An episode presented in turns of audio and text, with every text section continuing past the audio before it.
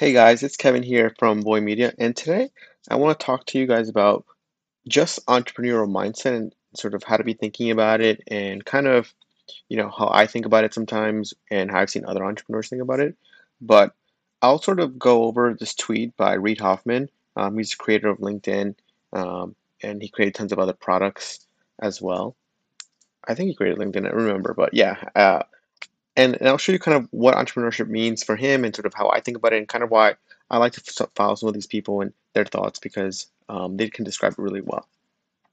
But here's Reid Hoffman. Um, again, Reid Hoffman, entrepreneur, investor, strategist. Um, you can read more about him, but I really like him.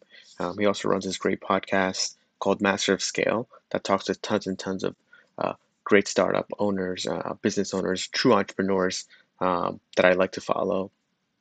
And he says this I believe starting a company is like jumping off a cliff and assembling a plane on the way down, which is, you've probably heard that before. And then he also goes to say, your willingness to jump is your most valuable asset as an entrepreneur. And I think that's so important. This part is because everybody always thinks they want to start a business and they know that it's hard, but that willingness to jump and do it is what actually makes entrepreneur. Um, making it when it's hard, when you don't have money, when you don't even people don't support you, when you don't know what to do next. That is what makes entrepreneurship so hard because, you know, like I said, like it's not everybody wants to be an entrepreneur, and it's just okay. But uh, the people that do do it, that is a separate risk that, that most people aren't willing to take, and that's what um, that's why I like entrepreneurship because it's uh, you know going for the unknown.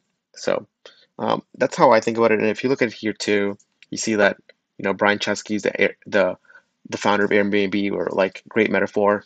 Um, so, you know, a lot of people think about it. That's how really it is. And uh, Marc Lore, which is the founder of um, Jet.com, uh, he has started this other company called uh, City of Telosa, and he's also an owner of the Timberwolves. Um, he also thinks about like this too, and it's kind of how it is. But that's just you know again, this is this one's quick episode. Really talks about the mindset of how I think about it, how some people think about it, and sort of if you want to think about entrepreneurship is kind of um, you don't need to figure out everything uh, of a company and what to do because you're going to be built. You're going to be figuring it out, figuring it out as you go. But it's that first step um, that really kind of is going to propel you and drive you, and that's kind of um, you know what's the hardest part. And if you can overcome that, uh, so that's just makes things so much easier. When I say easier, I mean it's the next step easier.